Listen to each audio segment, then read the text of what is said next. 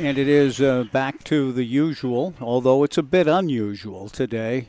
Nice to be Monday, back. in the Jack and Jenny Wilborn media room with the session with Sarah coming up and Jonathan Smith's Monday press conference. However, what's different is the fact that the game is Friday night, 7:30, Alaska Airlines Field, Husky Stadium in Seattle, with E ESPN2 and Roy Philpott and Andre Ware calling the action.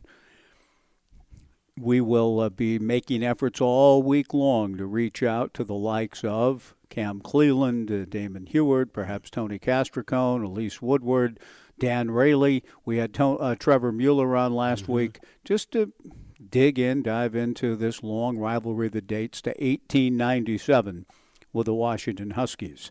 So we've got a lot to get to this week. The difference being today, while Monday and while we're in the Jack and Jenny Wilborn media room, John, the football team is practicing, and Jonathan won't be here until 12:30. Yes. Monday is normally a day off for the players, but because of the Friday game, everything, the routines all moved up, so they're practicing. As you saw, we saw as we arrived, they're at Prothro Field practicing. I wonder if they had they they worked out or did what they do on Sundays on Saturday, had yesterday off, and today is their Tuesday. Yeah, in a very real sense, that's the case. So Jonathan will join us today. Tomorrow we'll hear from both coordinators. Now we'll be back in studio tomorrow, so we'll hear from Jonathan today to get a much anticipated update from the head coach of the 24th ranked team in the country. and we, we a week ago on Monday, and because just because the Beavers are now ranked does not now mean that I, of course, on this Monday start talking what, well, how important it all is and what glorious recognition it is when I've downplayed a number of things during the course of life, including last week talking about Nick Daschel saying I've, he's never seen a fan base so transfixed on how come we're not ranked, how come we're not ranked, we got to be ranked, we should be ranked and now the Beavers are ranked. But I was thinking a week ago that it didn't matter a whole lot to me. I mean, I'd like, but now that it's happened, you kind of, oh, that's cool. It's nice. Congratulations. It's nice. It is nice. But it's not it's not a make or break thing. Right. For me, the only thing that matters is placement in the standings. Rose Bowl first, better best bowl you can get second. That's it. I don't even care about the final four. Now, if you're good enough to go undefeated and be in that conversation, great. That that will change. But when you're so far from that, Yeah. Uh, then the the, the traditional thing is Rose Bowl and then bowl games. Right. I agree. Bowl slot. Yeah, and so we will visit with Jo- right after Jonathan a session with Sarah, and Jonathan sessions mm-hmm. himself usually only last fifteen to twenty. Yeah. So we'll have some time in the back end to sort out a little bit with Sarah Elcano and a session with Sarah after a week's hiatus.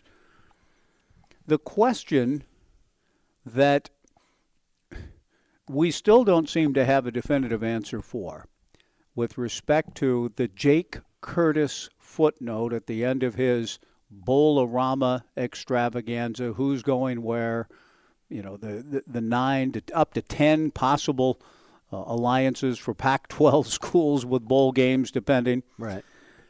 But note that he just wrote very calmly I, as he sat at the keyboard typing it. I don't think he understood. Do you understood the? Do you understand, John, the magnitude, Jake? I should Yeah, say, yeah. Of what you're about to type. Note, the Rose Bowl, the Holiday Bowl, and the Alamo Bowl can choose.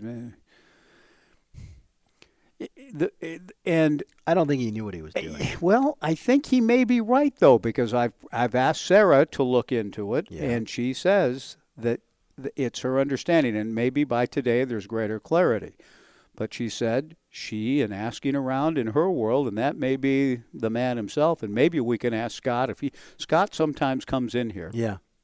During Jonathan's press availability, Scott Barnes. I want to ask him what the is there a definitive word on that because it the it's not out of the realm. Some things didn't fall quite right to make the path uh, by any means. I mean, the Beavs are going to need considerable help to be one of the top two teams and get to Vegas with a chance to win the title game and go. But as we sit here on this Monday, Halloween Day, October 31st, 2022, They are still mathematically alive. This may be the last week on a Monday that we're talking about it, but it won't be if the Beavers beat Washington. It will still be alive. A lot of things need to fall in place for the Beavers to get to the two spot and play for the title. But if they do play for the title and win the game, I want to know that it's a slam dunk that they're going to Pasadena for the Rose Bowl. And I'm being told by Sarah another, eh, well, may, not so fast, my friend. It may not be in spite of what you read on Wikipedia. Now, Wikipedia is often right. I don't even care if it's Wikipedia. I know. There's no way you win the Pac-12 well, championship and not go to the Rose Bowl. I, I hear what you're saying, John, but it sounds like there might be a way. I'll be shocked. I'd, be I'd love to ask Scott and utterly disappointed. I would love to ask true. Scott, but I would bet, I would bet a lot of money that the answer would be no, no. Win and go automatic. That it's automatically slotted. Of course it is. Well, uh, now the the caveat's going to be the the year that the Rose Bowl is part of the right. championship. There's right. going to be something for that. There's going to be something for that. I think what what Curtis was overlooking, he was lumping them in. This happens. In fact, this happens with you and me. Where you know something be, to be true, of course mm-hmm. the grass is green. You know it to be true, but someone comes along and questions you. Now, yeah. It, it makes you go, well, okay, I guess I guess we I'll need to look into it, see the actual yeah. facts. But there's no way that, that that that is. And so by reading Curtis, who lumped it in, lumped was, it in with the other. I think I think that was very irresponsible for him to do that. Yeah if it turns out that, of course, you go to the Rose Bowl if you win the Pac-12 turn, uh, championship, and then you, if that is the case, then we should look back on him and say that was absolutely irresponsible and lazy writing to lump the Rose Bowl in with the other bowls and say that can happen. I think what he meant, I don't know, but I think what he meant was it can happen in the Rose Bowl if a team goes to the CFP and the Rose Bowl gets to choose, and suddenly things are thrown necess- right, and suddenly things are thrown right. open. That the Pac-12 title game winner is selected to go to the college football playoff, yes. leaving the Rose Bowl with options. Yes. Now, yes, then I think that's the that, only okay. way. That that sounds right and sounds reasonable and good. I just wish that if if when Jake, who otherwise, when you talk about lazy, right, that's one of the better stories, and he's an outstanding journalist and writer, sure. Jake Curtis. Speaking of which, we'll have another longtime San Francisco Chronicle writer, John Shea, joining us in a few minutes to talk about something a little bit out of the Beaver Husky wheelhouse week, but not out of what's happening on the world stage with HBO releasing a week from tomorrow a documentary on probably the greatest to ever play the game of baseball. One 91 year old Willie Mays. John Shea, who wrote an authoritative biography, an authorized biography of Willie, is one of the interviewees on this documentary put together by Colin Hanks, Tom's son. Uh, Nelson George is the director, and many voices weigh in. They got to Vin Scully about this, so Vinny's on it. One of his last contributions to the history of baseball was mm-hmm. his participation in this documentary on number 24, the Say Hey Kid, Willie Mays. John Shea joins us at 11:30, and I look forward to a, a, conversation with John. Outstanding writer, born in a pretty good year of 1958, but grew up taking the Ballpark Express from Mill Valley into Candlestick in in the Bay Area, and saw Willie I mean, I I know about Willie in that same time frame because mm-hmm. I was seven years old when I first saw him. I thought, who is that? Yeah. I said to my dad, "Who's that guy, number 24?" I actually kind of knew based on a previous experience with him, but I remember getting to Dodger Stadium and the first person that caught my eye ever on a baseball field, yeah, in a in a ball game, live in person, was Willie Mays. Well, I look forward to that. So John will join us at 11:30, and the documentary comes out next week. All in the meantime, just to get to close the yeah, thought on yeah. Jake Curtis before we take a quick break here, I want to make sure we have plenty of time with uh, John Shea coming up in a few minutes. That was an outstanding article he wrote, projecting the Bulls and, and giving detail on yeah. the bowl games, etc. And then just that note at the end did not, to me, undermine the qu- high quality of the nature of that article. But if it's true that the qualifier that you're referring to, he should have said, in the event that yeah. the CFP selects a team, the Pac-12 title game winner, then the Rose Bowl is no on, no longer obligated to take the the, The loser of line. that game Yeah, or the next in line. They have the latitude with a one game Right. uh, a one game caveat that teams in the se- uh, standings aren't separated by more than one game. They could create a matchup that they would prefer Right. at the granddaddy. But he doesn't get into that kind of language. Maybe he ran out of time or energy or room or didn't want to spell it out, or maybe, maybe, and Sarah, this is where we'll talk to her about it and others, we hope.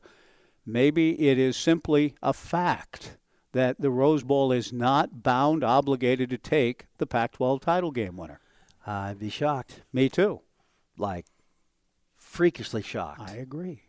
Like, I can't believe I just lost $10 million. Shocked. but that's what I'm hearing. That's all I'm saying, John. In in bouncing that by Sarah, who ran it to higher levels than our pay grade, which was most everyone around. But anyway, running it up, you know, to higher levels. Yeah. She's coming back to me over the weekend with, yeah, I think Curtis may be right about that. So I'm I, After having looked into it? yeah, after having looked into it. That's what I'm telling See, I you. thought you were talking about her initial reaction. No, And then no. I was going to say, well, you know, you don't ever want to give answers to the press or others that you know don't know and have seen it with your own eyes. no, she's saying And you The- want to quadru- quadru- she would be quadruple checking Yes. to say, of course, Mike, yes, and I found that No, out. Da, da, da, da. she's but digging saying into after it. digging after into digging into it some.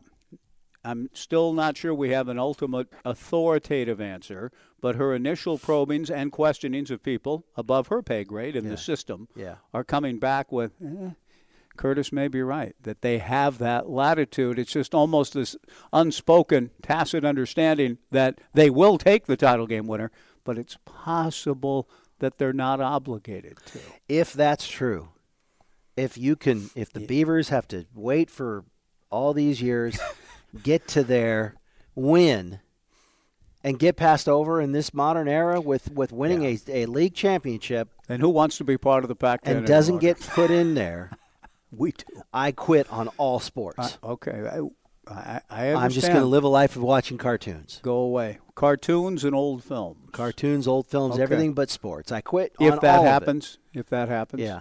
And and for that to be not a, a universally known fact. Right. Okay. So you can play along, everyone, fans, administrators, athletes, coaches. You think you're going for something. Pac-12 title game winner goes to the Rose Bowl unless the, uh, the Rose Bowl's hosting the national championship game or playoff. Yeah, game yeah, yeah. Yeah. If it's Okay. not that way, if it's an open Yeah. year like this year, Yeah. you go, you play, you go to Vegas, you win, streamers come down, roses come out. roses come out, all of that, Yeah. and then the Pac-12 says, We invite by uh, way uh, of clause X94, Right. we are going extend to Extend the formal invitation To, and then Yeah. uh, whoever is in third place. Because let's say first, let's say, um uh, yeah, no, second Okay. place, second place, the loser of the game. You beat, you beat, uh, I don't know, USC in the in in Vegas Yeah. to USC, ah, and then I'm I'm done, I'm done. There- Okay. that would be No, I know. one of the most It- egregious it sports robberies of all time. It would be blasphemous, certainly. But again, the only reason I bring it up is in running it by people who know more. I'm getting a sense of, eh, it's not, eh, maybe not a 100% automatic slam dunk on the fan. Let's take a break, John. We need to. We've got John Shea coming up, Jonathan Smith, Sarah. Uh, already we have uh, lines of inquiry out to Cam Cleland and Elise Woodward, and we'll get to others as we go this week. It's Husky Week, and the Beavers are ranked, and they're not. Yeah. How about that? The Beavers are number 24 in the country going in to Seattle. They got 12 votes akin to number 32 in the country. If you'd like to join us But here, they're four and a half point favorites. No, I know. If if if uh, you'd like to join us early, 497-5356 on the Downward Dog phone line, the University Honda text line. Thanks for joining us today on 1240 Joe Radio. Hey Beaver fans, this is Oregon State DB Alden Julian, and you are listening to the Joe Beaver Show on 1240 Joe Radio. That's right. And with all the depth in the uh, secondary for Oregon State, they can take time to bring him back slowly as we continue. We have our guest, John Shea, coming up in about seven minutes. So let's quickly get to it. I understand Dave from Tumwater. I think Mike stepped out uh, for uh, a break here to use the facilities, maybe. And Dave, let's do it. Let's see what we can get here in the next five or six minutes. Okay, hi, John. Uh, I think I have I, uh, uh, the information that kind of resolves the whole Rose Bowl question. If you actually go to the Tournament of Roses website, what they say is that when a team from one of their eligible conferences goes to the football uh, championship series, and I'm directly quoting from the, their website. Yeah. The tournament committee takes the next highest CFP ranked team from that conference. So if Oregon State were to go to the conference title game, chances are they would be no less. They, the chances are they'd be no higher than the second ranked team in the conference, and uh, they they uh, uh, probably would be the second if they get that. I mean, to get there, imagine this, John. Yeah. They have to win Friday. They have to win all the other games in the meantime. I mean, and they have to beat Oregon. Um, well, maybe. Uh, yeah, Yes. They, to just get to the. Uh, that's correct. They they have to beat Oregon to get to the conference game. So so it's con- it's technically conceivable that Oregon State could even get that far. That is to say, win every game between now and then, including a victory over Oregon. Lose that title game against whomever it might be, and again, going back to the if chart I was regaling you guys with last week, would have to be SC. So they would have to lose that game, and then after December, whatever that date is, 12th or whatever is in December, they would have to not be the second ranked team in the conference. Now, it's theoretically conceivable that that could happen. In other words, let me just paint a hypothetical scenario. Yeah. They win the Civil War, but by a small margin, which would put them in the CFP higher than Oregon. It would have to be at that point. But then they lose the conference title game dramatically. I mean, by a big amount, in which case the third ranked team in the conference going into the title game weekend leapfrogs over the second ranked team, this being Oregon State, and therefore they, they don't get to the. Now, that could happen to Oregon State given a, a, a hypothesis Yeah. I've been spinning on your airwaves for 10 years. It would not happen to SC in that scenario. No, That's no. inconceivable. And, and here's the thing, though. Uh, And, here's and the we're going to need to break. And We gotta break. But go ahead, uh, Dave. Thanks for the call. Go yeah, ahead, Johnny. thanks, Dave.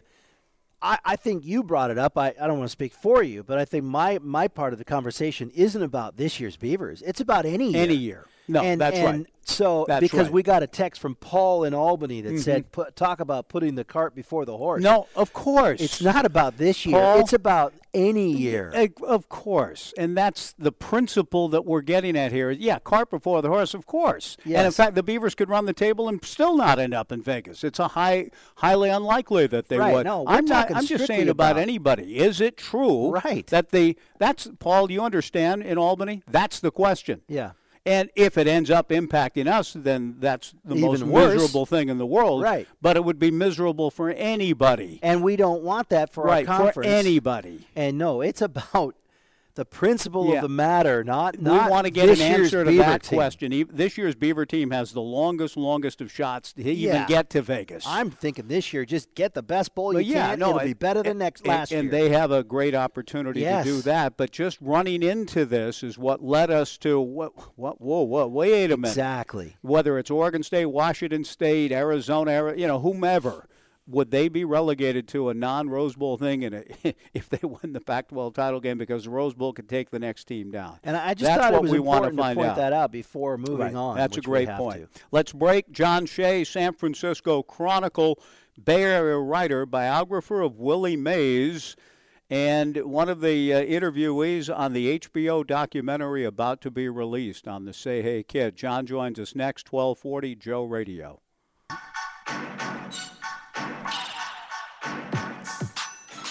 Coming to you from the Jack and Jenny Wilborn Media Room on the campus of Oregon State University in Corvallis, Mike Parker with John Warren. It's Husky Week. We will hear from Jonathan Smith coming up in about an hour. Sessions with Sarah, Sarah Elcano, talking to us about a number of things. One, the, the, the Jake Curtis column that alarmed us all. Mm-hmm. Jake is an outstanding writer, and it's a pleasure to welcome Uh, a, uh, Jake, a former colleague, I don't think Jake's still working for the Chronicle. I, I'm not sure, but I know he did many years of outstanding work at the San Francisco Chronicle. Jake Curtis recently releasing a story about bowl games in the Pac 12, etc. But it is an honor to welcome our next guest, our first guest today and for the week, with one week from tomorrow, a release on HBO of a documentary on HBO entitled Say Hey, Willie Mays, which is a bit of a play on the authorized biography of Willie, co written with Willie along with our next guest, John Shea. The book is entitled 24 Life Stories and Lessons from the Say Hey Kid. John Shea from the San Francisco Chronicle and co author of that book, joins us here on the Joe Beaver Show. John, good morning. Thank you for your time. How are you today? Oh, my pleasure. Thank you. How are you guys doing? We're, we're doing well and appreciate you taking time for us. There's a lot of ways that we could kind of get into it. I guess I'm wondering, first of all, if you've seen the film, which I assume there was a premiere and you have, have you seen the documentary and what did you think of it? Well, there are two premieres. There was one in New York the other day, and there's going to be one in San Francisco Sunday night. I didn't go to New York. I will be at the one in the city, but yes, I did see it. Okay. and I loved it, of course. What am I going to say? No, I didn't. I mean, it's Willie Mays. You know, everything about Willie Mays is pretty awesome, and they did a great job. It's a it's a beautiful film, a beautiful documentary, and it captures him like really no other documentary did. It uh, interviews a lot of people, um, you know, from teammates to, um, you know, Dr. Uh, Harry Edwards, uh, who, who was so significant in the civil rights movement in the 60s and followed Willie's career to, to Bob Costas and Vin Scully and Barry Bonds. Um, you know, who had a relationship with Willie as a five year old because his dad played for the Giants, Bobby Bonds, who was a great five tool player in his day. And, and then Barry left Pittsburgh to come to San Francisco. So there's, there's a lot of tie-ins there, but really it, it's, um, it, it's an important film, I would say, only because the generations coming up could really benefit from his messages and, and his life, which was pretty exemplary in terms of where he came from to where you know where he got and where he is today. An important film in that sense, John, but it it, it, it certainly has to be, I would think, complementary to your book because I've I've not had the pleasure of reading the book, but have read about the structure of the book and the 24 chapters in the book and that was it you that first proposed to Willie himself the idea of a book? And when approached he said something that well if we're going to do this I want this book to be in classrooms. I want this to be a book with inspiring stories for all generations etc how did that book uh, take shape that you and Willie collaborated on yeah, it's exactly. It's like you were there in the conversation. That's exactly what happened. It was back in probably around 2005. You know, 15 years before the book actually came out, when we got to talking about it. And as the national baseball writer of the San Francisco Chronicle, I got to know him because he would always be in the clubhouse, and he was always in the clubhouse all the way up till through his late 80s until the pandemic, which kept him away but he has a lifetime contract with the team signed way back in 1993 when new ownership came in. And Dusty Baker took over and they signed Barry Bonds, etc. And that's when they gave Willie a lifetime contract and built a statue for him and uh, made uh, the new ballpark uh, 24 Willie Mays Plaza. So it's his fingerprints are all over the ballpark, all over San Francisco, all over baseball.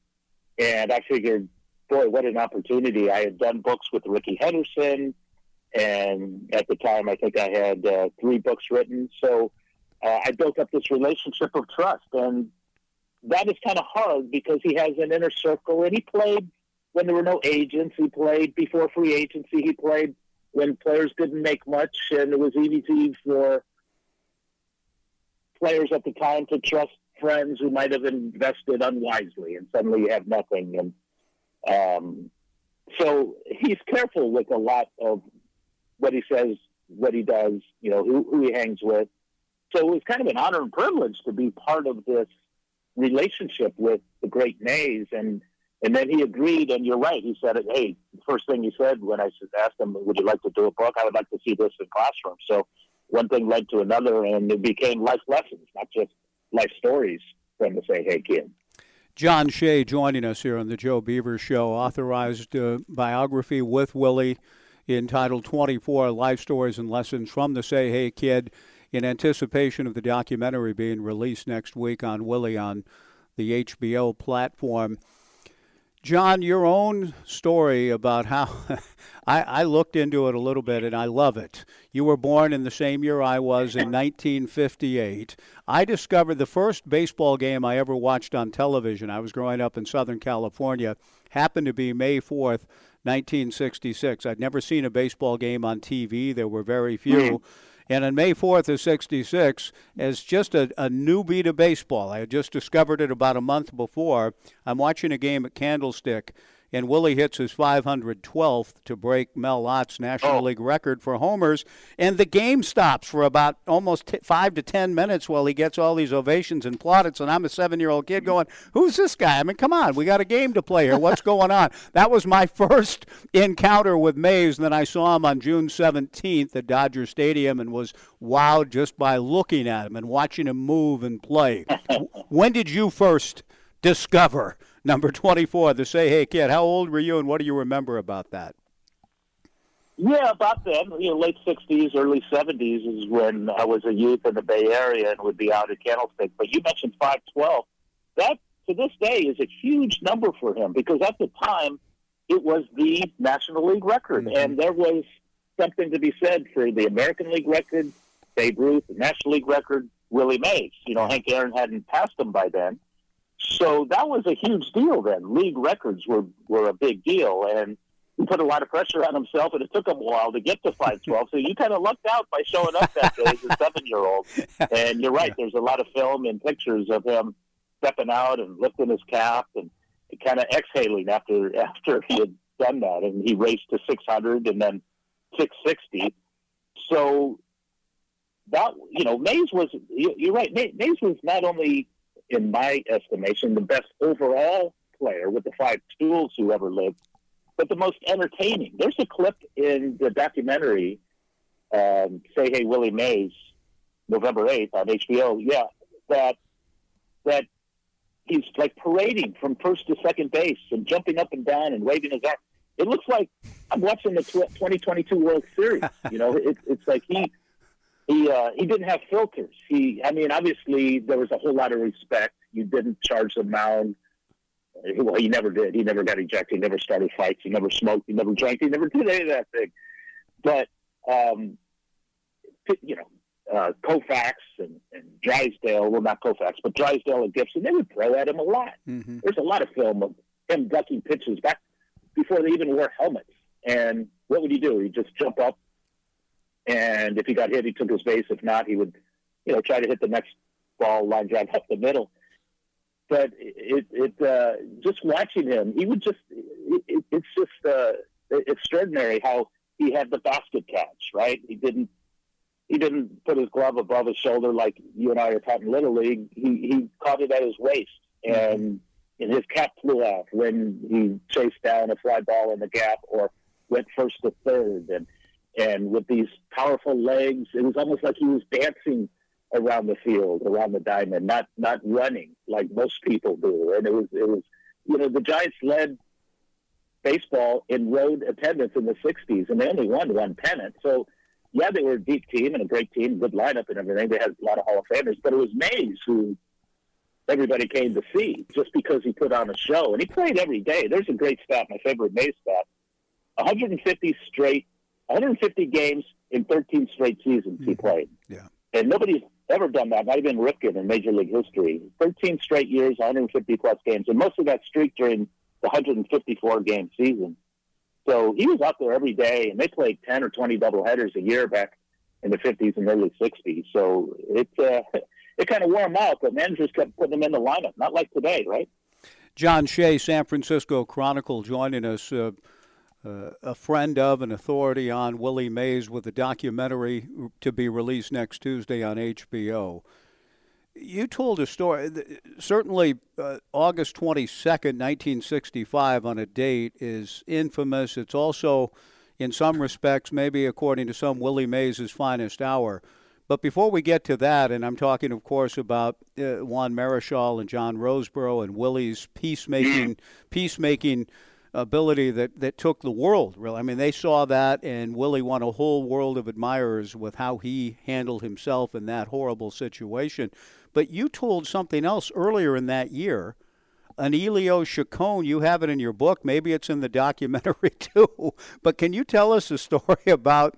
You said Willie never started a fight, but there's an Elio Chacon incident where he gets picked off by Roger Craig or try something goes on at second base. Do you do you have chapter and verse on that for us, please? Yeah, well, Willie wasn't in many fights. He usually was the guy to break up fights, and this goes back to Brooklyn and New York when these teams used to fight, yeah. you know, every day. I mean, at the Polo Grounds, both of them, both teams after every game walked out to dead center field and their clubhouses were separated only by a door. So there was some extra activity in a lot of those years, a lot of those games. But yeah, the Giants and Mets played in the uh, 60s, and the, the was this middle infielder who, after Mays slid into second base, kind of bopped him on the head, and Mays got up and threw him around, and and Cepeda came out, and, and Roger Craig was was kind of dusting back uh, a lot of hitters that day. So there's some bad blood anyway.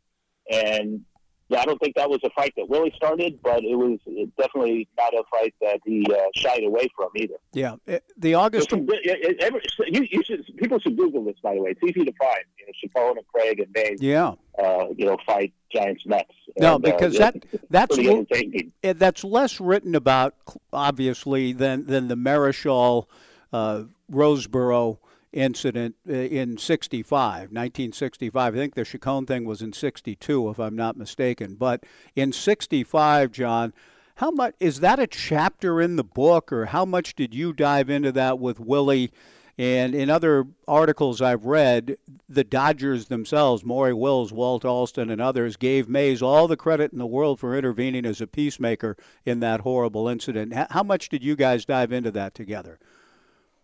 Oh yeah, a huge chapter on the Giants and the Dodgers and the heated rivalry, and you know, em- emphasizing that uh, that day in which um, Koufax and Marichal were dueling at Candlestick Park, and uh, Koufax would never throw at a guy, and other pitchers at the time would. It was just in, not in Sandy's nature to do so. So uh, Roseboro called for an inside pitch, and Sandy didn't deliver. And this one, when Marichal was at the plate, and Marichal, you know, dusted, you know, a couple of Dodgers back, and it, it wasn't appreciated. So they wanted Koufax to retaliate. He didn't. So Roseboro, the catcher, took things into his own hands, and one of his throwbacks back to the mound threw it so close to Marichal that it clipped his ear.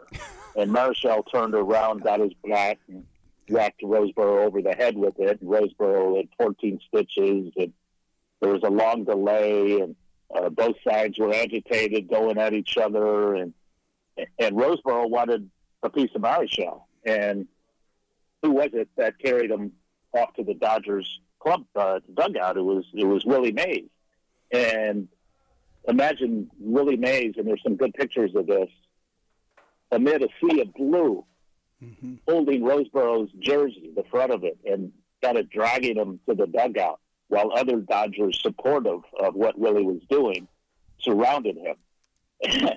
so, I mean, that's the ultimate breakup of a fight was when Mays pulled Roseboro off to prevent a riot on the mm-hmm. field, a riot in the stands. I mean, it was heated, and Willie sat with with uh, Roseboro in the dugout, and uh, you, you know tried to calm him down, and it wasn't easy because you know Roseboro was so hot. But like like a lot of these stories and lessons we go through later in life, Roseboro and uh, Marichal became friends, Mhm. and Roseboro actually asked Juan to be, you know, in his wedding. And or at his wedding, and um, and when Roseboro died, Marichal went and spoke at his funeral. So, years later, even though it cost Marichal the Hall of Fame uh, bid was later rather than first ballot uh, because of that.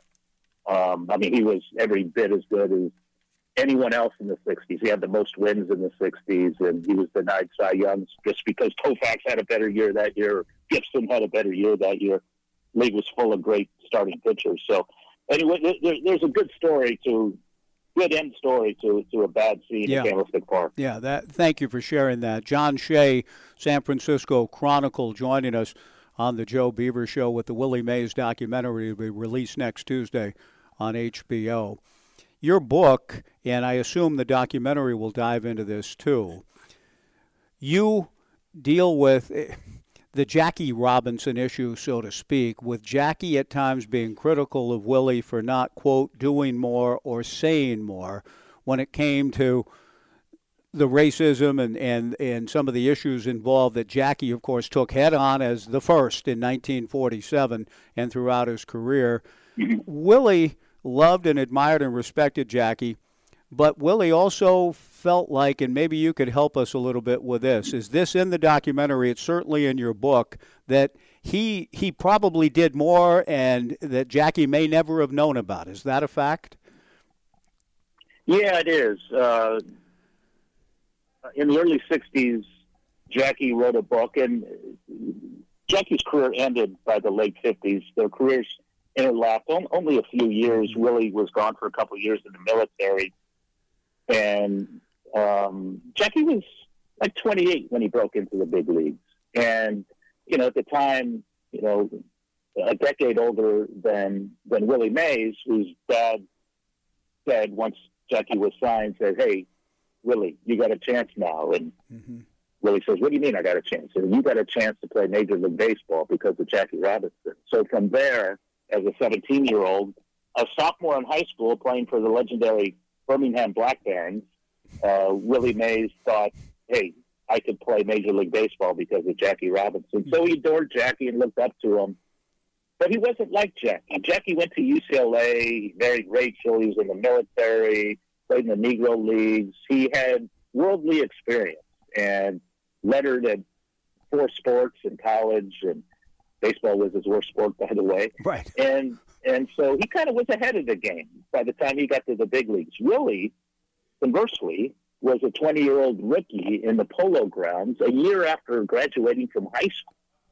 Um, you know, when he broke in. So they didn't have the same background at all. I mean, Willie growing up in the Jim Crow South, height of the Depression, you know, mother's firstborn, and she went on to have many other kids with with another uh, man. And you know, Willie didn't have a whole lot, but not that he not that he cared or complained because he had family and friends and food and shelter and everything. But Jackie preached, he marched, he he uh, stood up for the race at every level. And Willie wasn't like that, you know, because his dad kind of said, "Hey, Willie, you know, do your own thing, but don't say much. Put your head down, run the bases, and respect the game, respect the opponent."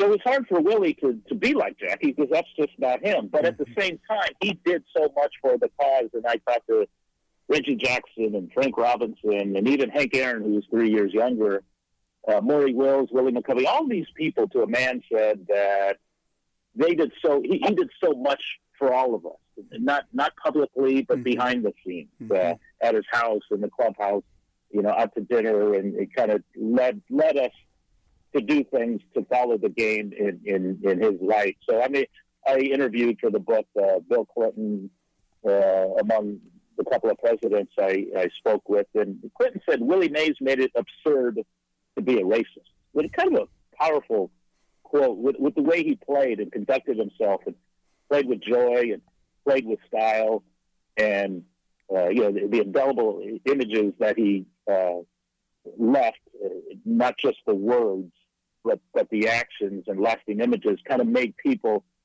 um, change their way at the time and did a lot for race relations and but anyway, yeah, it's uh, the, the book covers a lot. Uh, the, the the clip uh, covers the the film. I'm sorry, co- covers a lot of this, and uh, it's an important part of it. But uh, yeah, that's such an, a, a big part of Willie Mays' life that I never knew about, that nobody really knew about, because it was always said to me or I read, yeah, Willie didn't do enough. Willie did enough. So for the book, I said, okay, let's see. I want to I want to find out for sure. You know, did did Willie not do enough? And Willie's not going to say I did this, I did that, but Mhm.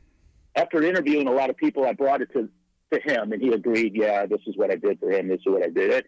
And the whole thing was paying it back. Willie, as a young man, Piper Davis, his Birmingham manager, his his dad, Leo Durocher with the Giants, uh, Monte Irvin, his first uh, roommate, who was a Negro League sensation and Hall of Famer now, they all looked out for him.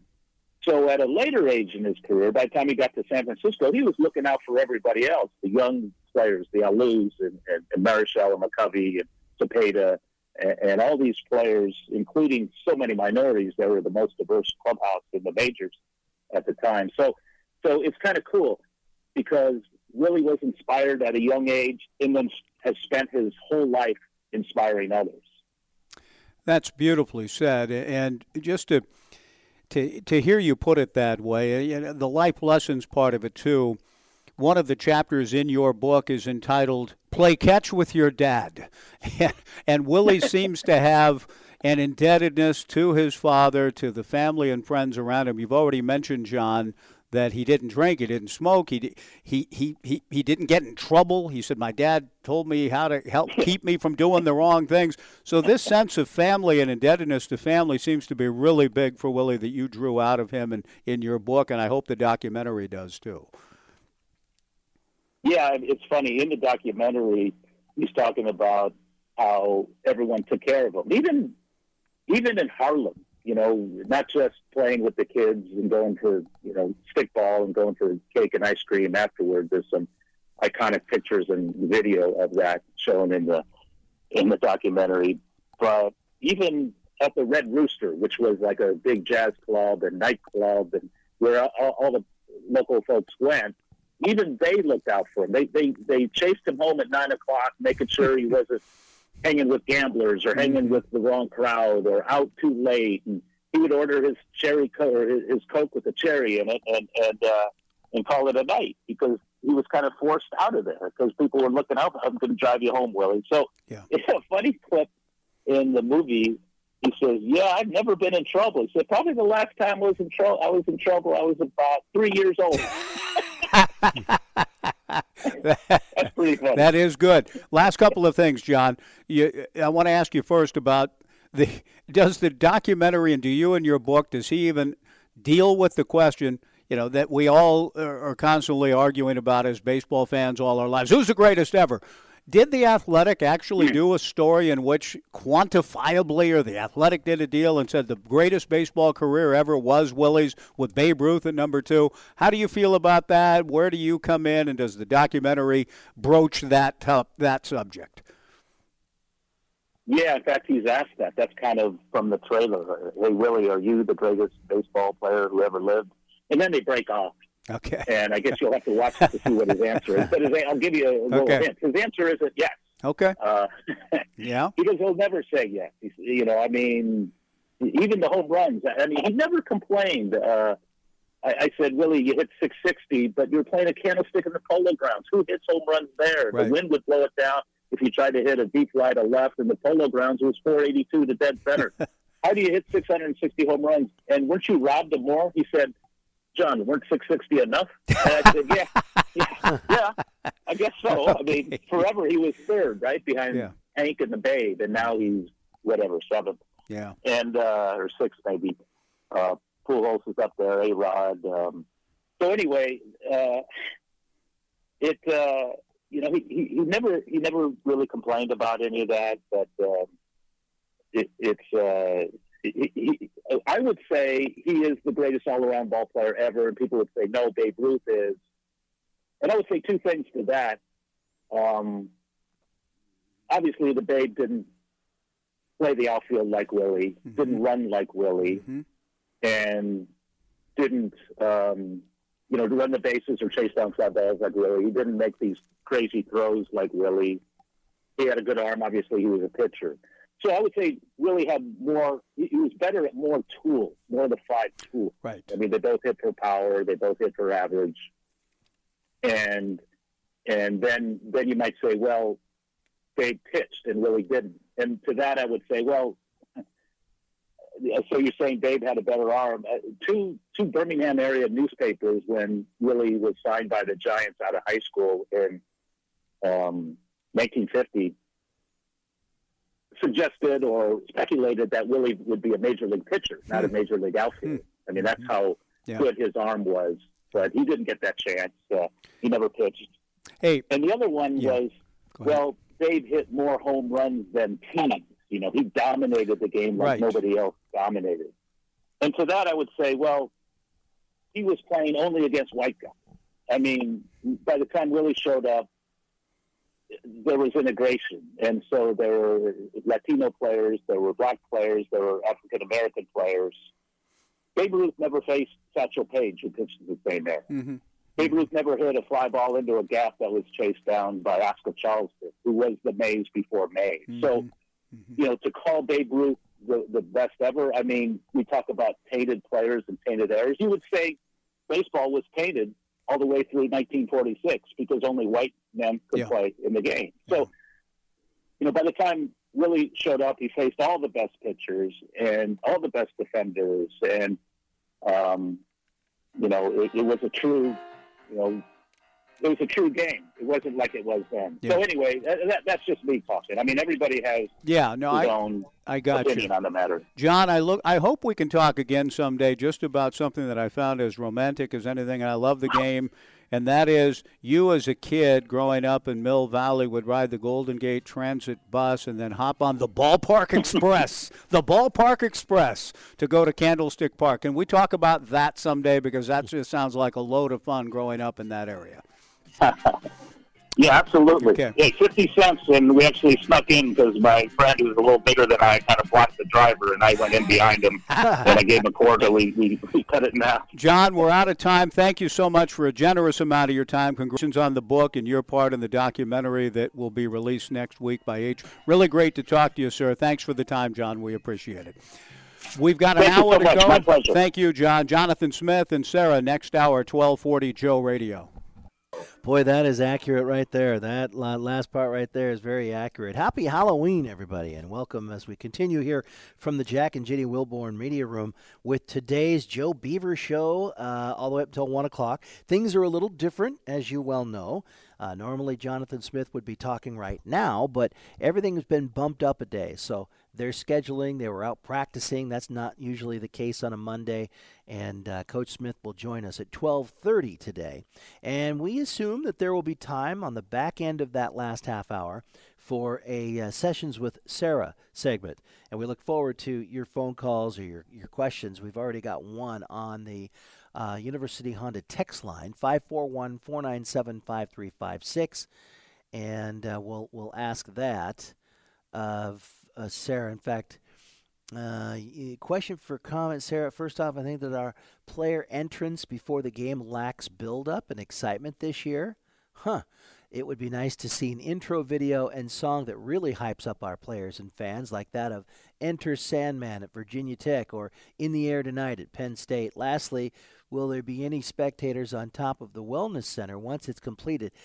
That is a great question, that last part because I look up at the structure and the framework, and you're thinking, man, they could put some seats up there. That is a. I really want to know the answer to that last part. That's from Greg. Greg, thank you. We'll get that to Sarah later on in this hour. I want to go back to uh, TJ. Mike stepped out of the room. I was reading this Wilner article about all things uh, Pac 12, of course, and the one thing that kind of jumped out at me that I wanted to look at was horrible officiating. I don't mm-hmm. remember when it broke. Was it middle of last week or last week when we still had a chance to discuss it? That video that was circulating about a high school referee moving the ball up with his hand. He, oh yeah, he not only did that, TJ, but if you really look at it, he uses his left hand. This is on the far sideline from where the camera work is being done. He uses his left hand to kind of pull the chain back after the chain has been stretched. It's short by about a, a, a half a yard easy. He reaches at the last second, pulls the thing closer a little bit and then shoves the the ball up with his right hand and says first down. And it was a high school game somewhere. Um, I read about that part. But I was going to ask you as Mike comes in too. Has there been any been any conversation about that on on uh, the internet about, oh yeah, that was uh, Ed Smith in the Horizon League of uh, Mississippi, and he got fired. Anything follow up to that story? Because a lot of times you see stuff like that, and you don't ever get to hear the follow up. But a lot of times there are there is because people all over the you know the country will see that and say, oh yeah, here's what happened with that. I haven't seen any follow up per se. I just sort of see this running joke every Sunday, kind of in relation to it, because I think you could also put out another article on Pac 12 officiating. I didn't get to watch the game on Thursday, Utah and Washington State, Yeah. but I believe there was another officiating fiasco in that game. Uh, we were on the air with high school football during that. So I did not get to uh, to see what happened there, and then there was the whole Cam Rising incident, et cetera, et cetera. But that that doesn't relate. Yeah. But you know, kind of relating to that, John, I, I we see this joke sort of float around every weekend that football, college football, and the NFL is just this multi-billion-dollar industry that's you know pr- among the most popular sports leagues in the entire world, and they have all this advanced technology, et cetera, et cetera, et cetera, right. and they still measure first downs with a s- two sticks and a chain. I, I, Mike, what do you think about that? I, I, you could put a chip in a ball. I know you could, Yeah, yeah. but are we ever going to get to that point? You know, I, I wondered about that because uh, was that the game that uh, that had the the quick review or whatever Roxy and the people were talking about and what's going on? Was that the Utah? Well, I, I the one thing I know, and, and TJ, game? I don't know what you what you read about, but the Utah at the beginning of the game was Cam Rising came out and looked like he was going to play and didn't. Oh, yeah, and that whole Petros and Fox That was whole thing. upset about hey hey hey. I started watching it, but kind of in the background while working in my office and. And thought, wait, now wait a sec. I look up because I'm on the ground moving stuff around the floor, and I look up and go, wait, that's not kept hearing rising. Barnes, Barnes, Barnes, who's and it was the first drive. Right. And I heard Petro say, "Well, and not a lot on this guy. We expected," and that was a, a big to do about and a good question posed. I don't remember if it was uh, Canzano or yeah, John or wrote a whole column about it. saying saying how much do the teams owe the leagues when it Right. comes to that Uh-huh. kind of thing. And I think Dickert guys came out after the game and said he would fully be in favor of both teams submitting active rosters 90 minutes before kickoff. A lineup card, Okay. yeah. I, I, It I- wouldn't be the worst thing in the world, and you know, you know, the gambling industry would like that as well. oh yeah, that's right. Because you in your fantasy league played Cam Rising, and he was I did, yes, I did. I had no idea. I was looking at my phone. I'm like, wow, Utah's not really scoring a lot. That's kind of strange. Well, maybe Cam scored a rushing touchdown or two, and Uh-huh. open up my phone and I see a nice zero next to his name. I'm like, huh. Yeah, I wouldn't be happy with that. Thanks, TJ. I still won. We head into the second hour from the Jack and Jenny Wilborn Media Room. Jonathan Smith at approximately 12:30 today. Our podcast this week will be with Tre'Shaun Harrison, who will join us here in the Jack and Jenny Wilborn Media Room. Practice has taken place. It's begun to rain a little bit here, drizzling, starting to morph into a rain, as I mm-hmm. discovered going outside a few minutes ago. Nothing wrong with that either. The Beavers, number 24 in the country. That's cool. Yeah, that's You very cool. remember it's the first time they've been ranked since 2013, and it didn't last long. And let's hope this ranking lasts longer, meaning that they win in Seattle Yeah. on uh, Friday night. They're not favored to. No. And Washington's going to be. It, it's amazing what Kalen DeBoer has developed there on offense, and they may be getting some reinforcements back on defense, and they do sack the quarterback. They have 25 sacks, second to USC in the league, which has 26. The Dogs have 25, and they've got they've got some really good edge rushers. Really good. We'll hear Jonathan talk about that. But the secondary, they may have a little bit of help coming back. Uh, Mishael, uh, Mishael Powell is expected uh, to start at cornerback for them. That's going to help shore up some issues in the secondary. They have been thrown against, even Cal. Even Cal Even Cal. uh, which Dan Raley said Cal, comma, which showed no plan or any plan what's a hint of a plan whatsoever in the first half against Washington, comma, came to life in the second and did score uh, three touchdowns in the second half in Berkeley two weeks ago, Washington's last game, and threw it pretty well and effectively. Now, against the run, Washington's only given up 110 yards a game. And the Beavers average about 194 a game. I mean, you know, eh, this is an interesting matchup in that I Michael think Penix, Washington State had those same numbers. Michael Penix Jr. is the best looking quarterback I've seen in the league this year in terms of the beauty of, of the throws that he makes. Okay, The the it's the feet that hurt you though, well, the feet hurt, and the Beavers have dealt with that no, already. No, it, but it. This guy to me is the best pure passer I've seen in the league this year. Now I know DTR is getting a lot of love in Yeah, that respect yeah. and his high percentage, but the types of throws that Penix Jr. makes, the accuracy with which he makes these amazing throws, and the ability when need, need when he needs to to keep the play alive, he can do that. But it's the arm, John. It's a beautiful looking arm.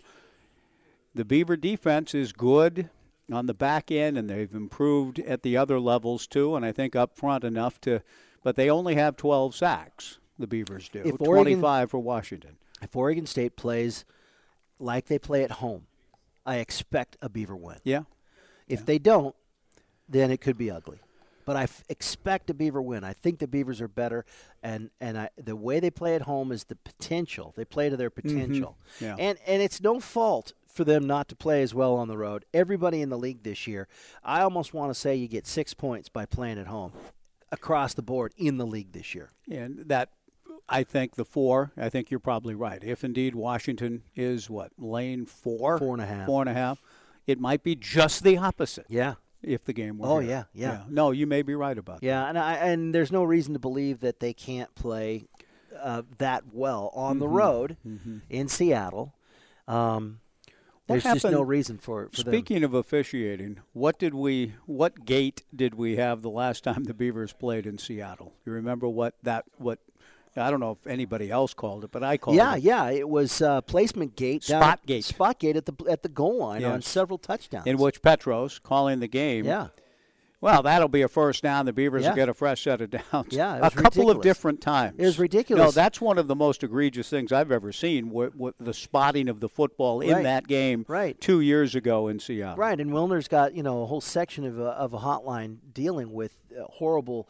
Uh, issues and, and management stuff, not just calls like flags on PIs and stuff like Mm-hmm. that, but clock issues and down issues. Like in the Oregon Washington State game, they missed a complete down. Right. These are the things I don't I don't get uh, upset about referees missed calls in action. I couldn't do it. Yeah, I'm, I mean, sure. how No, do they even I'll- see that? Yeah, right. Okay, so they get that wrong. Whatever. It's happening in a half second. It's other issues like placing a ball and moving it back, like we always see them do. Mm-hmm. Yeah. Um, and then this this referee, and if you if you put in YouTube search No, I've bar seen it. cheating referees, there are so many. Yeah. there are so many. The one you're talking about the other day was comical. And it was comical. It was funny because mm, you know how when sports spills into non-sports friends and family, Mm-hmm. that happened this weekend. there was a. Did you see from Right. non-sports? from non-sports people. Yeah, because that particular video went viral. There's no way that guy kept his job. There's no way. Granted, it was only high school, but uh, Well, you never know. But but no, I uh, yeah, it was it was Spotgate up in Seattle, and let's just hope that yes, you get the fairest of shots Mm-hmm. when you go to Seattle. I, there's something special. I was kind of talking about this this morning, and I, I know you feel it too. The, it's it's fun these four games or these three games to play Oregon, Washington, Washington State. Oh, I yeah. just think it's different Uh, among the four of us in this corner of the world. It's special, and it goes back, you know, obviously decades with great stories Yes. for all of them. yes, and in that sense, a utterly different feel than when the Beavers last took the field against the outfit from Colorado. The Dow Ward relationship Yeah. notwithstanding, and some good, memorable games Yeah, in what, a short three, sample size. Four. That was their fourth Fourth visit? trip, yes. And the Beavers and Huskies have been playing one another since 1897. Yeah, 1897. not not too many stories built up for four trips for Colorado. I love Colorado. Great, No, I know. place, great everything. I Keep know. them in the league, and let's build that up. But surprised that there haven't been more. It's a it, it's a huge challenge with Michael Penix Jr. and a core of receivers, really good Yeah. receivers. I mean, So the Beaver offense is going to have to to function at a very high level to win this game because Washington, even with the improvement and the the tangible, manifest improvement of the Beavers' defense. Now, remember that was the same type of uh, talk when Caleb Williams and USC came, that USC had scored on every one of their first drives. Right. Washington, until their last game against Cal, had scored. They're six and two. The Dogs are six Yeah. and two. Same it's identical records. The first seven State. games, their first drive of the game, touchdowns against all seven, and they settled for a field goal against Cal. So they scored in every possession, and that was USC early in the year when they came had scored, and they were a three and out to open the game. So we'll keep an eye on that. Except it was home. It was at home. I That's wish true. this was at home. I wish this game were at home Well, more than it certainly helped last year. Now the Beavers broke a nine-game losing streak last year against Washington in one of the more remarkable wins in the Jonathan Smith era, in my view. In that, you know how many total yards of offense the Beavers had against Washington last year? 392. About a hundred less than that. Really? 290. 290 yards of total offense, and the Beavers won. They Washington got a, a short field touchdown. I think Chance got a little loosey goosey with the ball, and Washington recovers in a play later. I mean, the Beavers had led the game uh, 17 to 10. Washington went on a long drive to tie it. Beavers get the ball back, turn it over early. Washington recovers on the five Yeah, and yeah. scores to go up 24 17. And this is where I give the Beavers tremendous credit for after that. You know, Washington was celebrating on the sidelines. Yep. They looked like USC 2013 Yeah. dancing around and celebrating. Chance and the Beavers, Chance had a rough night. I, I would say that's an understatement. He threw for 48 yards. 48 yards in last year's game. That's it, 48. But he threw for most of those on the last drive. Hmm. You know, eight. I mean, he had nothing going on, but he hits Anthony Gould on a kind of a, a, a deep crossing route. Gould goes for 22. Gould on a fly sweep. I mean, the mm-hmm. Beavers suddenly get down and tie the game at 24. Then the defense steps up. They get a short field. Everett Hayes kicks the walk-off field goal, 27-24 on the last play of the game. That's how the Beavers won last year. In the in the midst of getting bowl eligible and having a winning season, Yeah. you have to have Great some win. nights like that and wins where you're not eh, you're not really playing your best, and they weren't. 48 yards passing for Chance in that game, and the Beavers win. But he hit some big passes when he needed to. The ground game is going to be huge. Yes. Play calling is going to be huge, and how to mix it up, Yep. and and uh, and and get you know utilize Velling over the middle more. All of that stuff that we left with a good taste in our mouth Yeah. two weeks ago. Jonathan will be arriving shortly for uh, the Monday presser in the Jack and Jenny Wilborn Media Room. We'll learn some things. We hope. You know how much disclosure there will be. I don't know if it'll be the full Kyle Whittingham treatment. Uh, we'll wait and see with respect to how uh, John will uh, answer the inevitable questions about who's available, who isn't. You know what what the plan is going into the week, whatever that may be. I have a feeling that uh, the staff will probably, even if they know right now, and they may not, but if they know right now, it may be information they sit on. And nobody in writing up the Kyle Whittingham and Utah Washington State story was faulting Kyle and the Utes for that. They just felt like Petro said to the SID 90 minutes or whatever Yeah. before kick, anything else I should know, anything we should know for a purpose of a national telecast.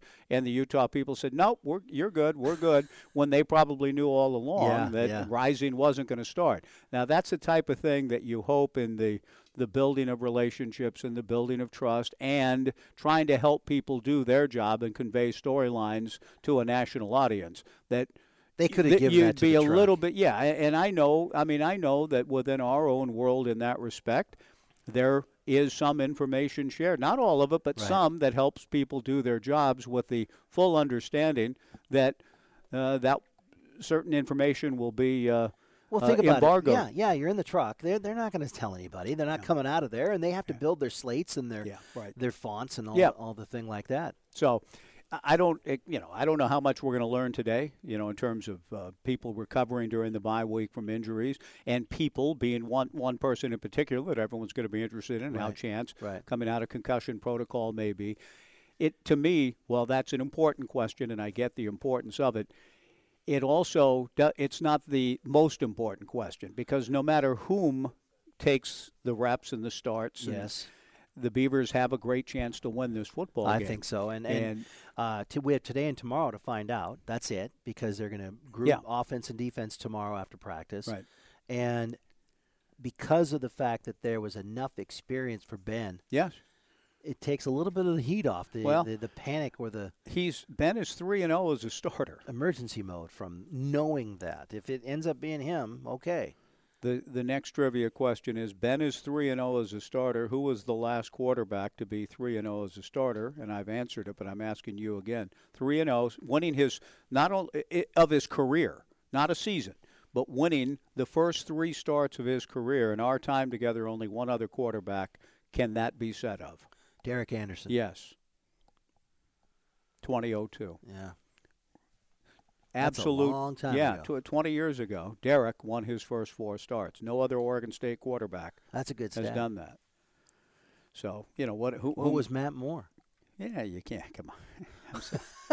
There was a 63-27 game at Louisville early in Matt's run. Oh, I see. In I uh, see. Yeah. Where Those- the Beavers led ten to nothing. I remember. Yeah. Hey, this is Papa John, nothing too. There's Rick Pitino down there waving to the crowd. We're up ten nothing. Final score was 63-27. one of those. One How of, does that happen? well, it hap- It happened. Come on. And it happened, and that was the famous game though, where Mike goes to Coach Banker and says, "Put someone else in at corner."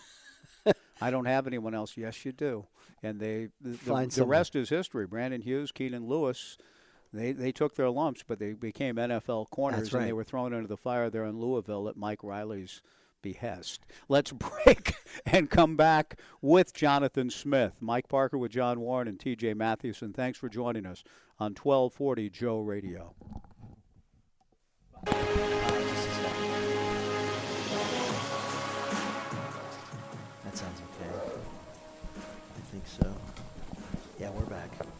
Welcome back into the Jack and Jenny Wilborn Media Room and the Joe Beaver Show. Thank you for joining us today. I'm going to ask you a number, and just you were right on Derek, so you're on a roll here now. I read this morning in The Athletic the comparison of numbers for eyeballs, viewership of the World Series mm-hmm. when the Phillies played the Kansas City Royals and won the World Series in 1980. Tug McGraw. Yes, that's true. The late Tug McGraw. How, what was the number of viewers that watched that World Series? The average number watching the six games in 1980. 4.7 million. Well, you're even low on the basis of uh, the current standards. They hope to get that this year. No, I'm going to just tell you 42 million people in, In 80. 1980. 42 million. Okay. What will this year, the number they're hoping to get this year? 21. 12 to 13 12 to 13. million. That's kind of what they're, they're talking about. Down from 42. 42 and 80. 40 and just the steady decline is what I'm getting at here. But in 1980, 42 million people watched the World Series between the Phillies and Kansas City. Well, City. there's one answer for that. Go. well, I mean, it's, it's oversimplified, but back then it was a national sport. Now it's not. It's regional. Okay, but then the answer is how did it get that way? Uh, that's pretty simple too. the rise of all the channels and all the different sports getting bigger platforms. College football wasn't was not as highlighted in 1980 as it is Yeah, now. I don't know though. I, I mean, see, it was, but, but I mean, it but- was huge. But, there was only three channels. Well, I know, and that okay. I hear what you're saying. That's right. That does that does go a long way in explaining it. As part of the explanation, yes. But It's just too from much. 42, it is, There's too many things to watch. and that's also. But 42 million to 12 million is a pretty big jump in our lifetime. Well, okay. Pretty so big decline. I'm getting the stink eye here. Look, you, you on a, on tonight. Tonight you got Halloween. You got kids ringing the doorbell every Yeah. five seconds. Yeah. You've got the World Series. We didn't have Halloween in 1980. You're no, right. no, no, no. You got the World Series and you got Monday Night Football going on. And we have Not to mention the number of NBA games that are on all the different That's channels. That's a very good point. The most important thing we have going on right now is Jonathan Smith arriving in the Jack and Jenny Wilborn Media Room Monday afternoon, 12:31, and Jonathan will share his thoughts in the weekly presser. We look forward to uh, hearing from the coach after a hiatus last week and this week's presser on 1240 Joe Radio. Okay, good to go. Um, So coming off the bye week, we practiced this morning. Uh, all all eyes on UW. We actually got some work done last week on Wednesday and yesterday, and so I think uh, guys took advantage of it. A couple of days off, body uh, healing up, eight straight games, and so I think the bye came at a good time. Uh, I think it's even playing field. They're scheduled the same way, and so uh, I'm excited to get back to work. Got a big time challenge in front of us on the road. Uh, you know, a team that knows how to win, knows how to score. Um, it's going to be highly, highly uh, competitive on that side of things with their offense. Um, defensively, they can affect the quarterback. Guys on the edge are really good, maybe as good as we've seen all year, and so we'll have a, a challenge offensively and the hostile environment. Great place to play a football game, fan base into it, crowd noise. So, uh, looking forward to Friday night. The uh, first national ranking in, in nine years. I know it doesn't help you win a game or lose a game or really anything else, but what, what I guess what does it mean to the team? You know, I think um, it's a little bit like preseason rankings. Not in midseason rankings, we're not we're not into and pay a, bunch of, a bunch of attention to. I will say though, I think it's a recognition of the work these guys have put in and the progress we're making. Uh, but we're definitely in the postseason rankings. Uh, where, where do things stand with Chance? Actually, limited practice today. Um, still limited, didn't do the whole thing, and so we'll see how he kind of responds and works through the week. Is it, is it likely that Ben would start Saturday? I mean, if we- Friday just because of, Where it's at today, yeah, it'd be it'd be Ben, but we'll see how he kind of responds and works through it. outside of Lowe and Musgrave, is there anyone else that's not going to play Friday? Marco Brewer won't play again. Uh, injury that you know it's going to take at least a couple of months to get back from. So you won't see uh, Marco. You won't see Alton Julian this year either. Uh, it kind of wasn't recovering the way we wanted. Took another direction, so he will not play this year. Washington's passing game, probably the best you, you, you've seen all year. What's unique about what they do? Yeah, uh, starts with quarterback, how accurate he is. I do think they do a great job in pass protection. This guy's allowed to, to get back there and, and stretch the field. They got really good receiver play. Uh, the schematics of it, uh, they'll they'll throw it underneath, they take shots down the field. They get in unique formations on balance, put everybody into the boundary. Um, so it's all of it: quarterback protection, big time receivers, and a great scheme. Back to the ranking thing, how far do you feel like that goes as far as, you know, when you're recruiting, being able to sell the success and say, here's a tangible thing you can point to? Yeah, I think this week you can talk about it to recruits because we all know it can change in a, in a week, but uh, definitely helps that people taking taking notice of it in recruiting. And you mentioned the, the atmosphere, the game day environment up in Washington. Obviously, you've had a couple of years of experience up there. How much of a home field advantage is that, just with how loud that place gets? Um, you know, just the overall environment there. Yep, it's an advantage. Uh, the atmosphere, energy, crowd noise. Um, just off the tape watching them this year, they play confident at home, play really good at home, uh, and so it's been an advantage. During this uh, week off, I'm looking back at the, the first day games. Did anything on the tape jump out at you that, um, from the team, from this first stretch of the season? Yeah, we did uh, look at a lot of it. Um, and so he, all three phases had some wrinkles, some things that they identified we got to do better, slash things that we actually did better than we, we kind of thought. Um, I don't think we're far away in the pass game to be more explosive. We've taken some shots and, and we got a ways to, to tighten that up. I think it's been effective. I think defensively, you know, you can start to see trends on how people want to attack us and things, and so having some answers there. Um, so we got a lot out of self uh, self scouting us. During the bye week, you said you, two practices is, what, what's the goal during the, the bye week? What, what do you, what do you work on? Yeah, well, again, off of that self-scout study, and so cleaning some things up in practice that we noticed over the first eight games. Did use a, a portion of those practices to get ready for UW. Do you feel like I mean, you don't want to say anything bad about the you know guys that you're about to face when it comes to quarterbacks, but do you feel like you've kind of gone through the gauntlet of quarterbacks that have great feet and escapability? And does Penix offer up some of that? Well, he offers up an accurate and a great thrower of the football. I mean, this guy can change his arm angle. I mean, he is just accurate. It's tight windows, likes to throw it, um, and he wants to throw it first. Um, plenty of ability to extend. A lot of quarterbacks have that, but this guy is a great thrower of the football. This, this series, always seems like one of the teams isn't quite in, in sync. This is kind of the highest profile game since the 2000 game. Do you recall going into that game was was there much hype at all? Because I mean, at the time, you guys were both, I think, both nationally ranked. And Oh, and do you, you- do you remember? Do you remember being a you know a game that you really a little maybe more a little more amped up for? Or? You know, I don't remember a bunch. I felt like it still was the front half of the season. I think we were coming off beating SC at home or something. You're talking 2000? Yeah, yeah. Um, I remember it was a close game throughout, a lot of offense going on. Um, but don't don't remember a bunch of hype on That ranking. was game five of the season. Um, I forgot to ask the kicking situation. Where where's Everett? At? Everett practiced today. Um, kind of let those guys see how the week goes and, and make a call. Obviously, we're hoping Everett can respond to a day of work and how sore he is the next day type thing. He's working through it. The guy's a tough kid, uh, but we got confidence in Atticus too. Is this the deepest into a season you can remember when you've really had to start preparing for a, a wet game because you, you haven't had one yet, and and No question. Saturday, Friday, probably got a good chance to Yeah, be one of those. it is. I mean, the weather around here has been great. I don't think it's rained for like a two-month stretch, maybe even longer than that. We were talking that leading into the Colorado game, chance of rain in that game. I- We hadn't practiced in it. Uh, so it's good. We were out there to- even today, got a little bit of sprinkle and uh, counting on it being a little wet Friday. Coach, on defense for Washington, what have you seen? I mean, they have 25 sacks and about five or six different guys with multiple sacks. What What is it that they've, they've done that, that creates that, those kind of numbers? Yeah, I think it starts with their edge players. Um, eight, three, 58. Uh, those guys are tough to block one on one.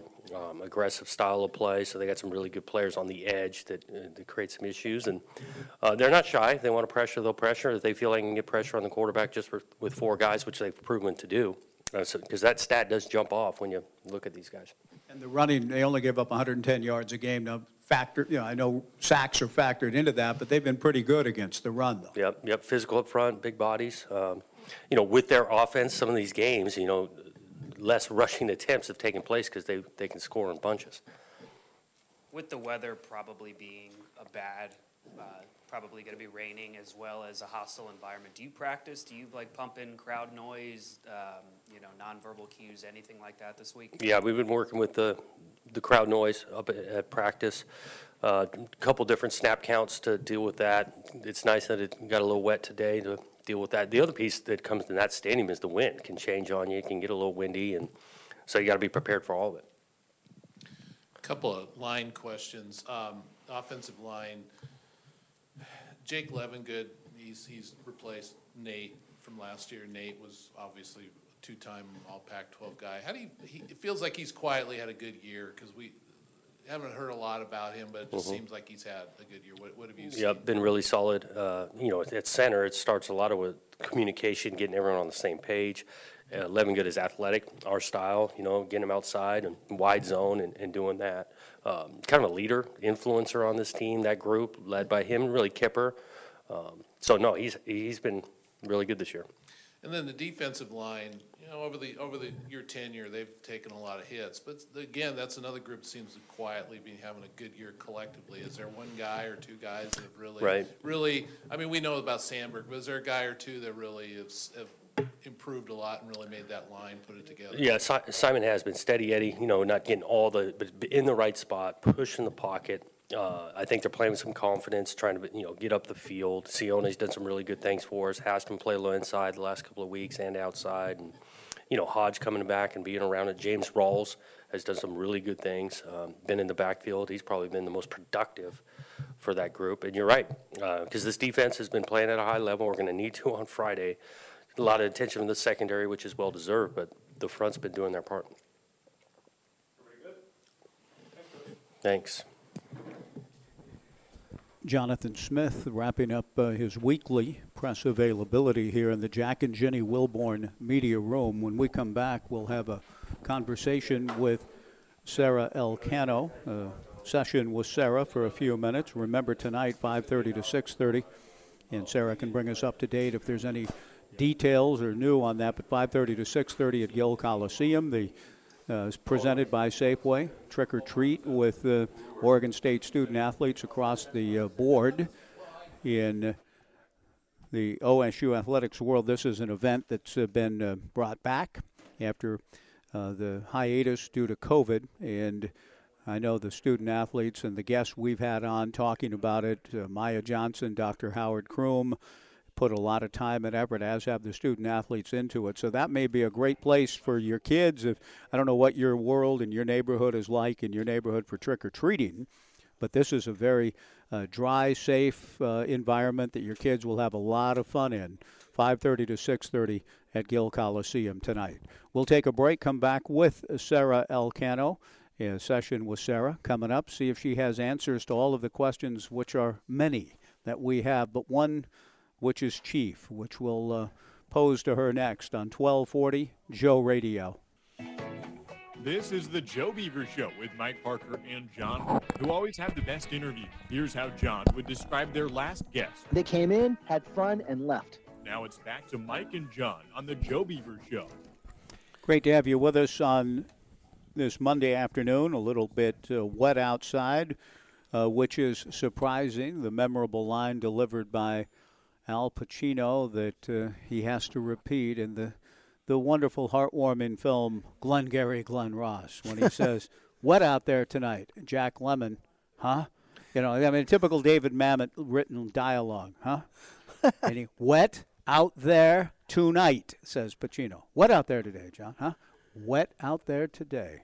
We're joined by Sara Elcano, Senior Associate Athletic Director for External Operations at Oregon State in a brief session with Sara, and she also serves on Scott Barnes' executive team. And she's also kind enough to, uh, you just talked to Scott, and an answer given that I think satisfies Sara, uh, Sean Shepler's here, all of us that we've been sort of questing after. Do we have definitive closure in your view based on what you just heard John said, Scott said, Sara?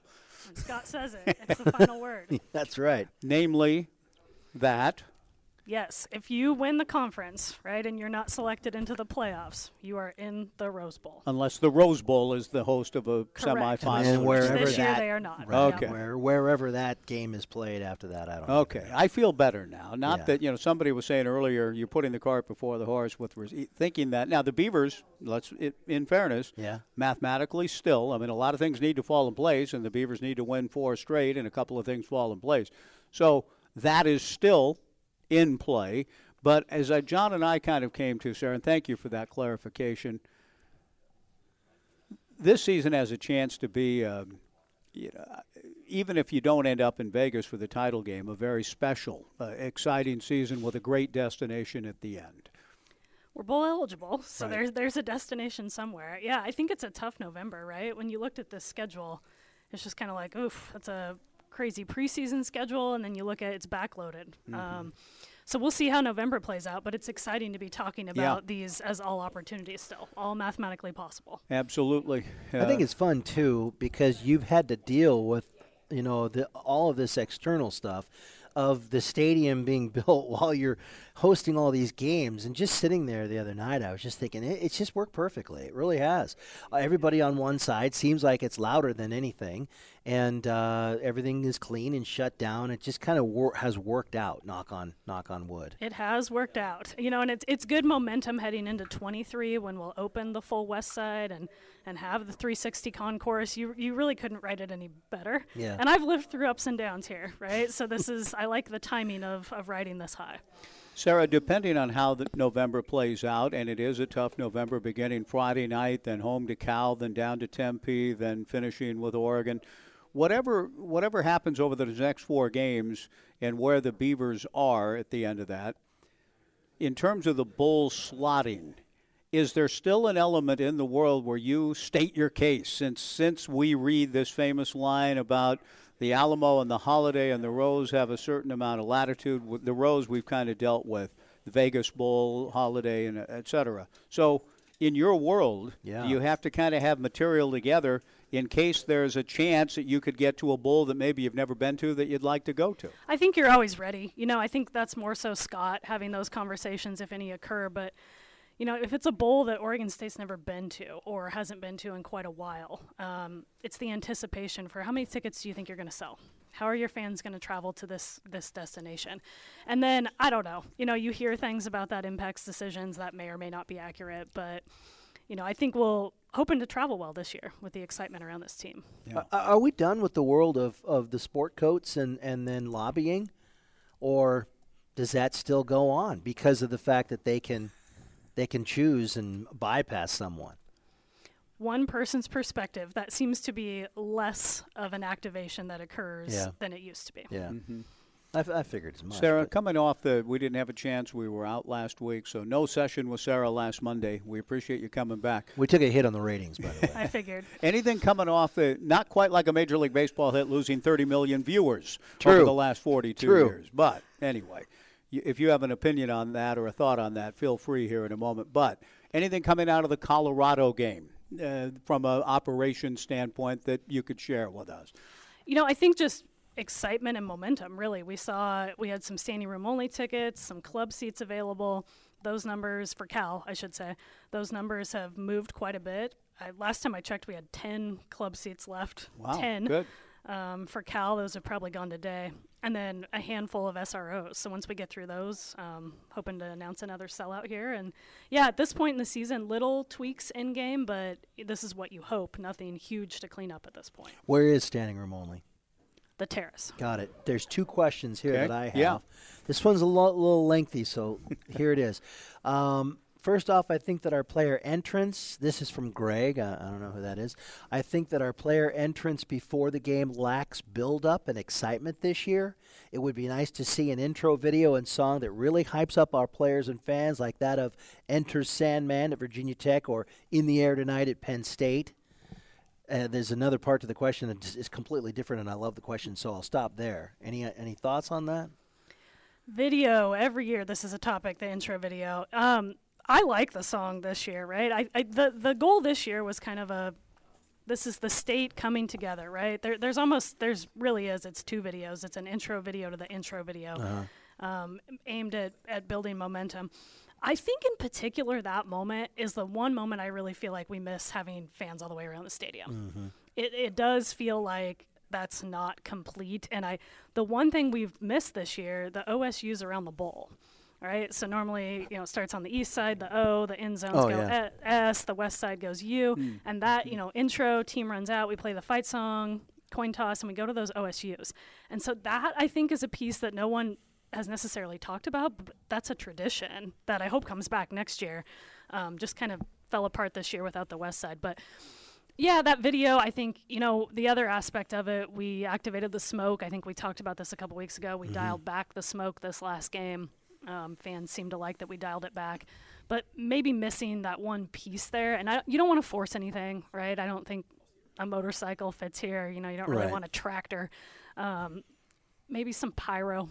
There's some Yeah. things we're looking at for, for next year that, you know, the song choice is always, it's bounced back and forth. The video department, football program has a say in that. And we'll keep working on the song choice. But there's some other things around the video I think that can help build the actual energy the video yields. I, th- I think that that you, you help with the answer that yeah we're always thinking we're always looking and it's not setting our we're not setting our ways and saying nope this is what we're doing too bad. Um, Greg also asked and I love this question is there going to be seating on top of that building that's next to the scoreboard? As of right now, no. So that's the that's the wellness building, and you know it, it's a medical space, and so trying to figure out how to do something inside what is a medical space that I believe will be open on game days. Um, maybe not during the game, but open on game days for students, any students at Oregon State. So. You know, in the future down the road, is there potential there to do something? Maybe, but right out of the gates, no. And Dave, finally, our last question. Dave from Tumwater says, What's up with the fences around trees on campus? In the case of the forestry lot, the fencing has ruined one of the best tailgate venues in college football. I believe that fencing is all tied to the Washington Way project. So they're redoing, relocating, and widening Washington Way. And as part of that, I am not a construction expert, but you always put the fencing around the tents, and I, I think that's a regulation in order to protect protect the trees, shrubbery that are there. So I know there's a lot of it that has popped up, but it's the length of Washington Way. A couple of questions from last week that came in on the Joe Beaver Show. Plans on the old scoreboard usage, but you believe that the old scoreboard is no more. It um, rest in peace. Yes, Okay. it had passed its lifespan, um, as you all saw. So we took it apart piece by piece, recycled everything we could, and then what was left over went went to a landfill. Okay. Scrap heap. There was also a question or a thought about: Is there any thought about in the in the new configuration of the stadium? some sort of scoreboard on top of uh, the Valley Football Center. Oh yeah, Yeah, a it- lot of people were complaining about not being able to see the scoreboard for a couple of reasons. Line the of ribbon sight. board coming down and line of sight, and then also just being behind it or next to it and not being able to see. So maybe another scoreboard on the other side of the stadium. That's a dream. I think you know next year. Who knows what's possible, right? Every time you say completing research does make Mm-hmm. me laugh a little. It's never going to be complete. It's a football stadium, but I you'll have 360 ribbon boards, right? First Yeah. time ever, as a new ribbon goes up on the west side. And then our large video board. We will make one change, probably not until next year, where when we go full screen on replays or really big moments right now, we take away the down and distance, Mhm. the score. Um, I think we're going to find a way to have that still there, but not taking up a quarter of the video board, Yeah. but somehow still present there. Even though you could look to the ribbons to see that, um, I know there's a lot of folks that just look to the main board. Actually, though, did we? Does it go? I th- does it go away on the ribbons too? Currently, we Yes, will change does. that Yeah, just yeah. for you guys. Thank you. No, Did you I- hear the show? No. We were going. it- "Uh, well, uh, I mean, what's the time, at distance, the end, and at score? the end of a big play or whatever, there are times you know you're calling the play. Jim's talking. You're looking looking at other things, getting ready to promote another upcoming session with Sara, and you look up and the video board's gone. and you, you don't see what you know where exactly the down and distance after that play was. I mean, so so that little tweak, Sara, we greatly. I did discover though that the permanent game clock is above the play clock. Okay, we're going to bring Bill on. He can. We'll just relay the question. Bill Yeah. has one for you before we let you go here at the. uh, It's about five minutes to one. I know you have another meeting, and our show's about to end. Bill, what do you got? Go ahead, Bill. It is probably before your time, but 50 years ago on the west side at halftime, either club members used to go up on the, where the press box was, and they'd have uh, food and drinks up there. Mm-hmm. And they quit it, I'm assuming, because it was so crowded. There wasn't a big area to go and have all the fans that went up there. Now that you got the Toyota, Toyota room for fan enhancement, could they go and have uh, food and drinks at halftime for people that go and donate, like the President Club or Yeah. Well, uh, whatever we'll- they go? Bill, we're gonna. uh, We're running out of time, and I'm not sure I fully understand. Toyota room Yeah, I get halftime? something about wondering about uh, a Toyota room that currently exists in for back. He said 50 years ago, season ticket holders, donors at halftime would have a place to go and have refreshments because they were donors. You know, a designated place in the stadium. I guess that.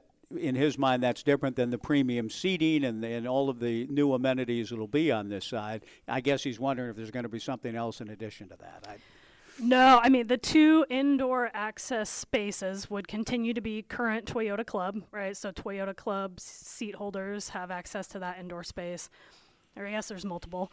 Suites are obviously suites. Loge level has access to their inside space, and then on the new west side, the premium level. So you have club, North Club, South Club, living room, loge, and Founders Club, and they all have access. There's two indoor spaces there for the folks on that level. Okay, so uh, I think Bill, the answer is no. There there aren't plans for something like that that apparently was in place. Just sort of a general. Hey, let's wander over at halftime because we're donors and we show our donor card and we get into. I think everything is pretty well segmented off by what level you're in in terms of Loge Club, Founders Club, et cetera. Tied to your seat location. Right, Yep. gotcha. Sara, thank you so much. Forty-two million to twelve million. That's a thirty million dollar, uh, thirty million viewership on the World Series lost over the last forty years. Explain. I do have thoughts. Okay.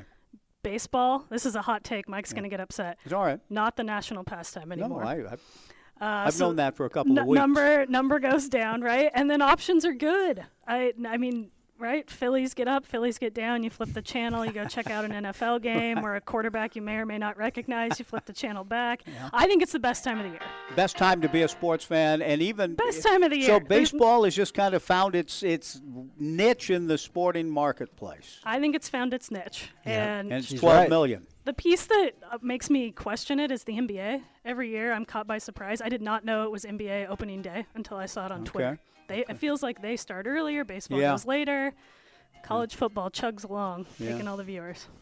Sara's Thank you right. for the time, Sara. Great to see you. I know you have a one o'clock, so you're going to have to run through the rain to get there. Thanks for joining us, Sara. Going to wrap it up for today. Tomorrow we'll be hearing from. Uh, we hope to get the audio gathered by TJ from the coordinators and players. It's a big tomorrow. We'll have all of it for you as the Joe Beaver Show goes along, and we have requests out to Washington people. Elise Woodward, Cam Cleveland. We expect to hear from them. Thanks to all of you for uh, joining today. Our thanks to Sara and to Jay from the San Francisco Chronicle. We'll see you tomorrow on 1240 Joe Radio.